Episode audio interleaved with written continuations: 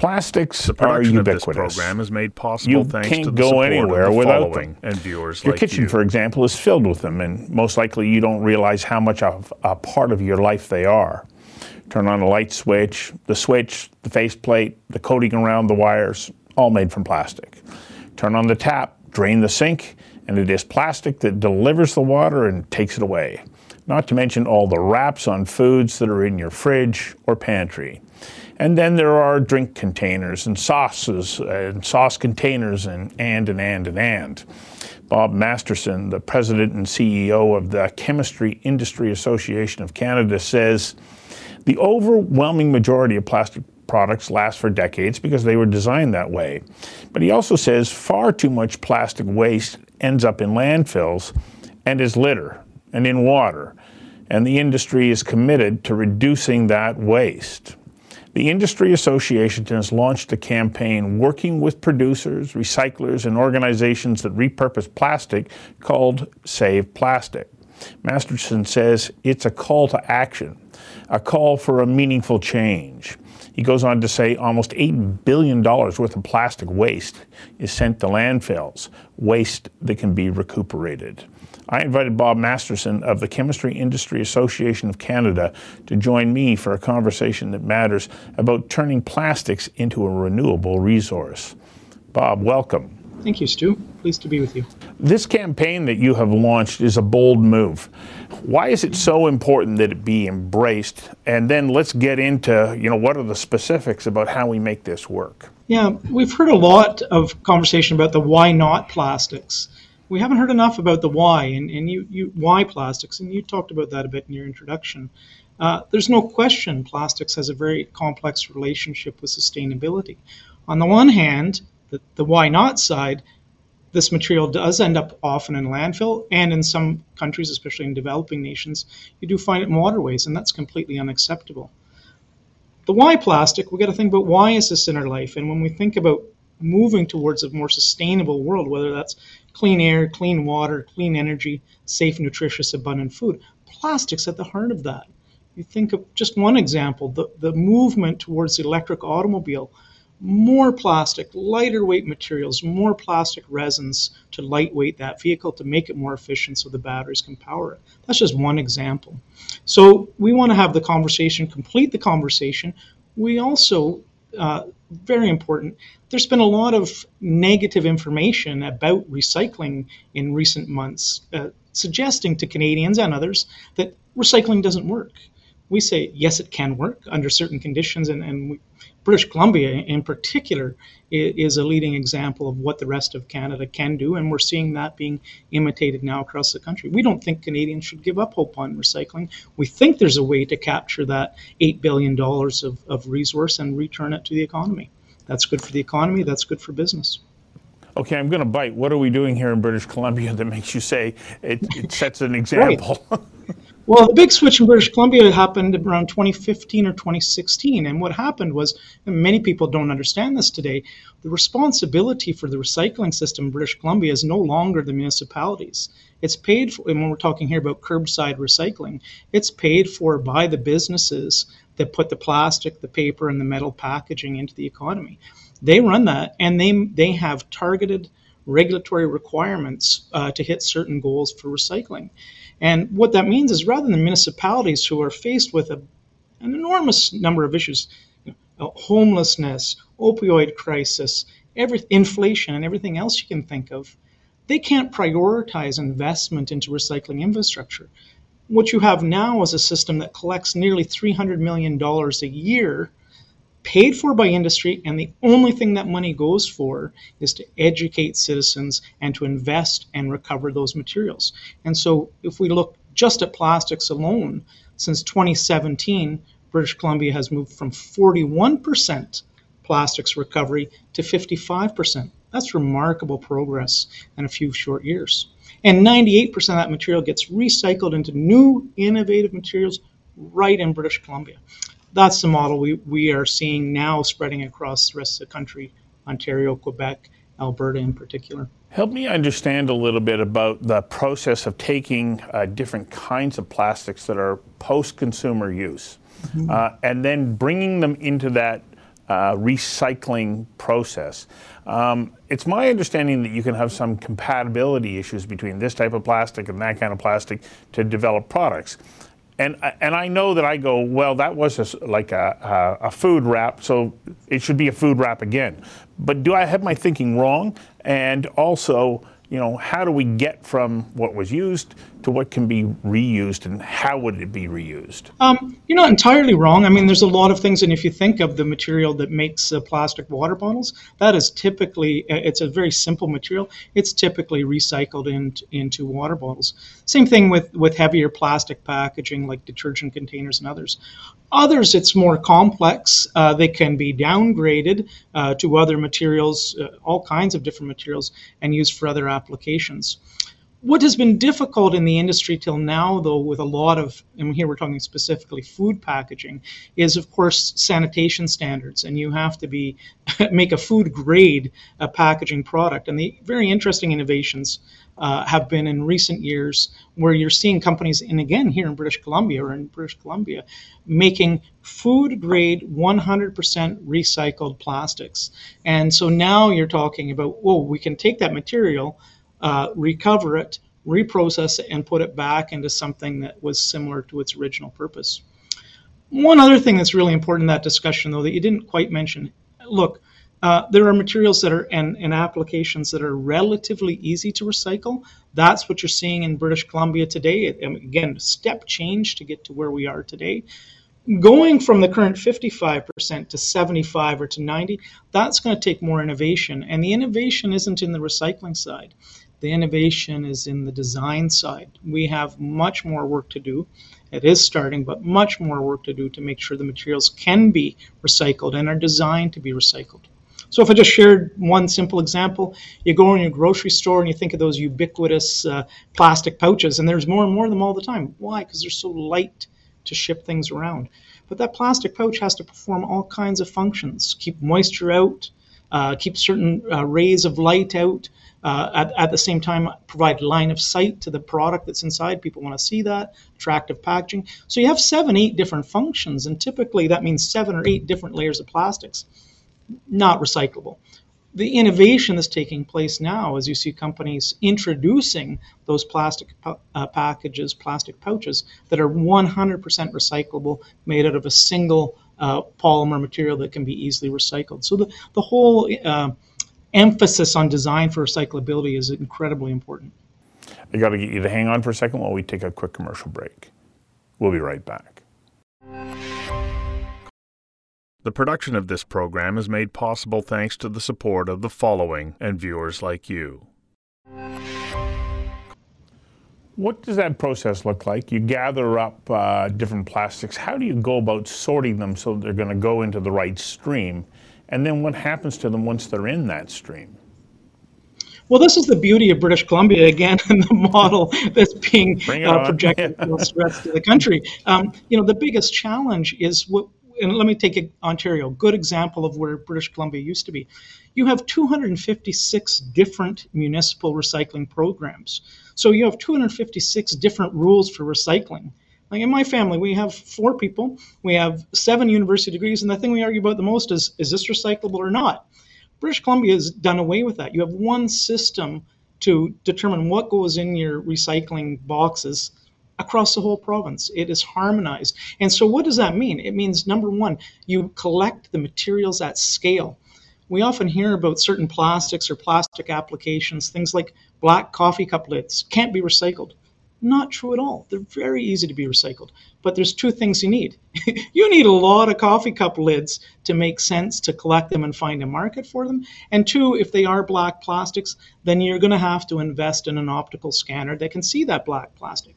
Again, many municipalities over the last 50 years have never prioritized that. They have too many other things to do. Now you've got a system where the producers, our industry, and our customers are obliged to take responsibility to invest in that system and invest in the infrastructure that can read these materials, pull the right ones out, collect them at a scale that something can be done with them. And that's why we're seeing the progress in, in British Columbia. You know, I was at Globe 2020 a couple of years ago, and there was a presentation about plastics, and it had been suggested that as manufacturers, they can literally put in because you talked about uh, scanners, put in what in essence is a chemical uh, um, uh, fingerprint so that the recycler knows this goes here, that goes there, and it can be scanned and be moved quite quickly. Is that an idea for the future, or is it already happening? Uh, there's a couple of very interesting pilot projects taking place uh, through various consortium of, of uh, stakeholders in, in the plastics value chain right now. Uh, the one I'm most familiar familiar with is in Quebec, and they would tell you they've improved the uh, the identification of the materials in the stream by 95% by allowing for that tracing uh, to happen. And so it is an application, you'll see a lot more of that, and, and the use of artificial intelligence to, to track. It's also important because you start to think about, well, whose materials were these?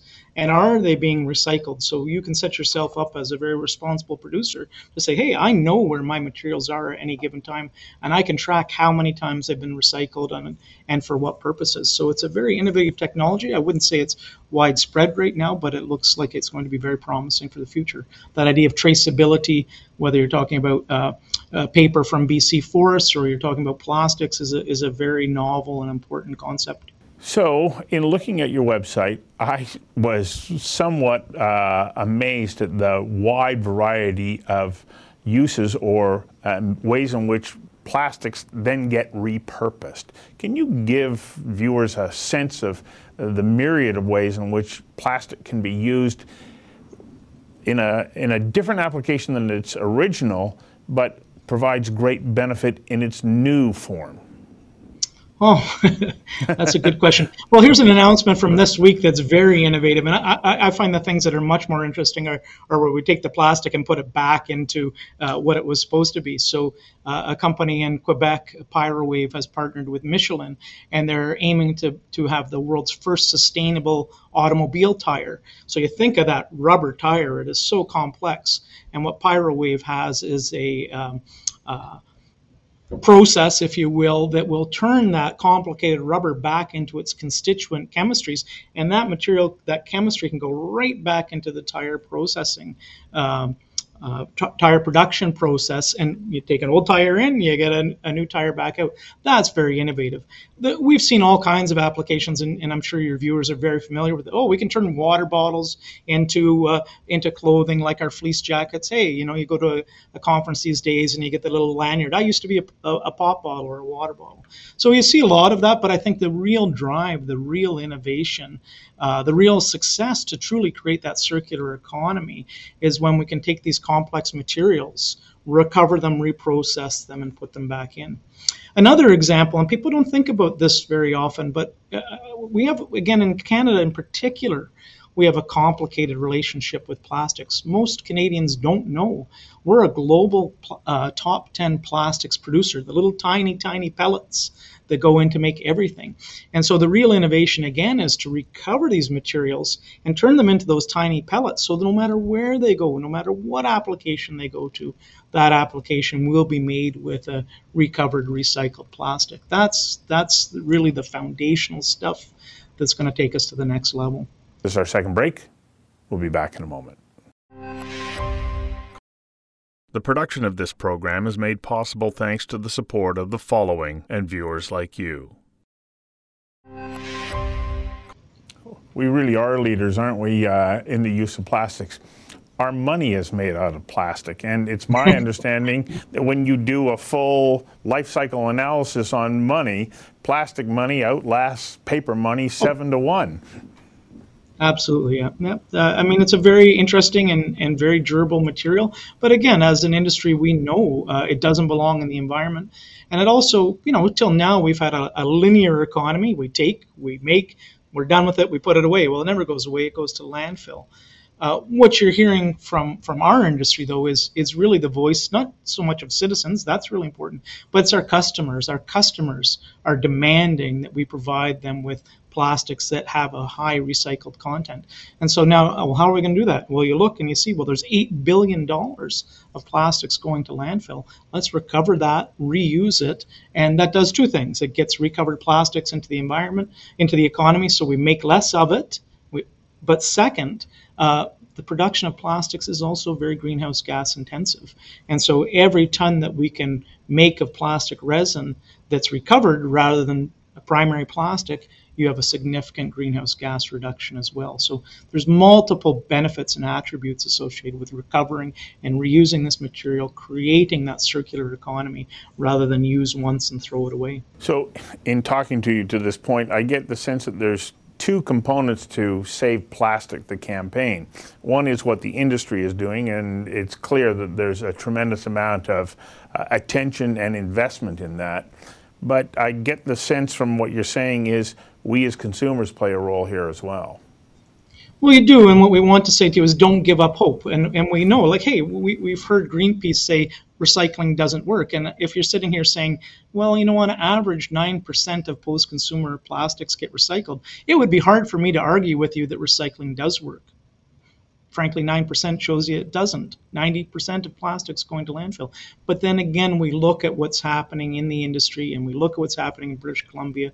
We look what's about to happen in the rest of the country and we say it can work, it will work. It needs a bit of time, uh, next few years, especially in the rest of the country. But uh, citizens and, and uh, householders shouldn't give up hope. And, and again, you folks in British Columbia have a, world world leading and certainly North American leading system that uh, the rest of us can emulate. I say a lot of times when I'm speaking uh, to external audiences, especially in the United States, you know, the business model for plastics is changing, and it is moving towards a recycled and recovered product. And if your business model is on the basis of municipalities fixing something that's been broken for 50 years and you think they're going to do it better in the future, that's not going to be a successful business model. So, this concept of the industry, the plastics value chain, taking responsibility for you know its product across the life cycle, including recovering it and giving it a rebirth. That's a really interesting concept, and it's the only way the industry is going to transition uh, to this new business model that our customers are demanding over the past number of years, of course, there's been a tremendous amount of focus on single use plastics. Uh, and most of those plastics have a considerable amount of durability that goes beyond what the new government regulation is, which is if it won't survive 100 uses, uh, which is a lot uh, for single use, is are there things that we can do with some of those items to make them move beyond that threshold so that we get the benefit of the product, uh, we can reuse them and then repurpose them in a way that helps to also uh, keep waste out of landfills and give mm-hmm. consumers what in essence is the better uh, product choice. Yeah, well, listen, we're as frustrated uh, as as many people over uh, some of these bans, and you don't have to think about innovation. You, you look just at plastics bags themselves. Most of the very large municipalities in Canada, plastic takeout bags are already recyclable. So we're saying, why are we banning something that's already recyclable? Who benefits from that? And then you ask the question, well, that test of how many uses is, is that applied to other materials, uh, paper bags, for instance? So, you know, th- what we want to do again is try to change that conversation. This the, the federal government will ban plastic bags. We understand that, but we're heading down a road that if we're not thoughtful about this material, we will lose its benefits because that list is going to grow and grow. It's not going to be just six items. You're creating a perception amongst consumers that this is a, a bad material. It's a harmful material it's added to the list of toxic substances. Well, it's not true. It's not a harmful material. It's a very important material. It is not being managed properly at end of life, and that's what has to change, and that can and that will change. Third and final break. We'll be right back. The production of this program is made possible thanks to the support of the following and viewers like you. I think you're absolutely right. I think that when people start to now think about plastics, they have this visceral response to it going, oh, plastics are bad, until you point out to them, well, hang on a second. If you're planning on going to the doctor or the hospital or to the medical lab or whatnot, anything that you're going to be coming in contact with that's going to help you uh, have the best possible health outcome is made from plastic, and a lot of it is made from that uh, you know oil source that people go, no, no, no, you can't have that from Alberta. Like we do an extraordinary job here in Canada, creating some of the highest grade medical uh, products in plastic. And Yeah, we don't want that to be absolutely. And I think it's- jeopardized. Yeah, yeah. Uh, you know, I think COVID certainly was a wake up call for some decision makers about the value of plastics when they realized that all those masks are, are made from different plastic materials. So that was important. But, you know, where, where I get uh, uh, energized really is walking through a grocery store and having the conversation with people. People, will, many people today, consumers will go in the grocery store wow, blow my mind. Why is there so much plastic here? I say, that's a great question. Let's explore that. So you think about walking through the produce aisle. Why is everything wrapped in plastic? Well, there's two good reasons. One, purely sanitation. Every time I touch something like a grape or something, no one else wants to buy that, and, and it will very quickly spoil once the oils on our fingers have touched it. So you see many items where you don't get to pick through your grapes anymore. You pick up your net of grapes in a little plastic container and off you go. So that's one reason, just in the produce aisle, we're talking about sanitation, food preservation. But then when you go down the other aisles, and again, you come back to every time you go in, you're going to see more and more foodstuffs in these plastic pouches, despite this anti plastic agenda. And the reality is, they're so lightweight, they're so easy to transport products around. Uh, it's the environmentally responsible choice in a time when we have uh, uh, significant concerns about greenhouse gases and the emissions associated with moving product around. So it, it's always important that people ask the question why is this here? The grocery stores are not in the business of making decisions on materials in their store just to prop up the plastics industry. Believe me, they have a good reason for doing what they're doing, and it's to save the consumer money and to make sure their own environmental impacts are as low as possible. And that's why you're seeing so much plastic in the grocery stores. Well, and when those products are pla- uh, wrapped in plastic or, or packaged in plastic, uh, the total weight of the container uh, drops significantly, which then has an impact on transportation and the carbon footprint of uh, you know the delivery of that that product. Uh, I, I know I sound like I'm singing off the same song sheet as you are, but I go, well, if not plastic, then what? Uh, Yeah. Paper uh, paper bags are a poor replacement environmentally for plastic grocery bags, and if we make those same kind of choices going forward in other areas, then what are we going to wind up with?